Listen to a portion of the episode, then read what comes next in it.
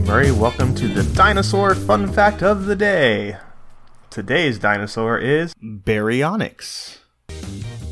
Baryonyx was discovered by a plumber when he wasn't tinkering with pipes. UK native William Walker actively hunted fossils. In 1983, he found a strange looking rock nestled in an unassuming clay pit, and when he cracked it open, he found a huge claw. Walker's son in law took the bone to specialists at London's Natural History Museum where they ascertained that it was part of some unidentified dinosaur predator.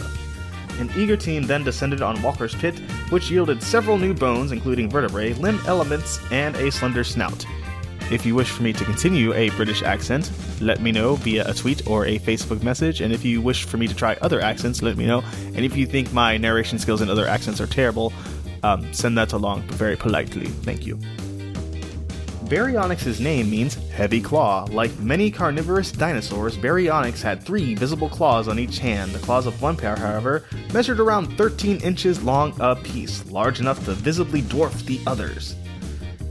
This was the first fish eating dino ever found. Arguably, the coolest thing about Walker's Baryonyx is its last meal, a feast that included a prehistoric fish called Lepidotes. Baryonyx's jaws could take a lot of stress. A digital test run in 2013 concluded that Baryonyx's snout was better at holding up against bending or twisting than those of some present day crocodilians known as gharials. Baryonyx's relatives have been unearthed on five different continents. Sailbacked Spinosaurus prowled northern Africa, and the amusingly named Irritator challengeri wandered around Brazil. Asia and Australia are also home to similar critters. Don't forget to tell your parents to send us their suggestions and yours to at the Jimmy Murray on Twitter. I'm Jimmy Murray. Thanks for listening to the Dinosaur Show on the Kid Friendly Podcast Network.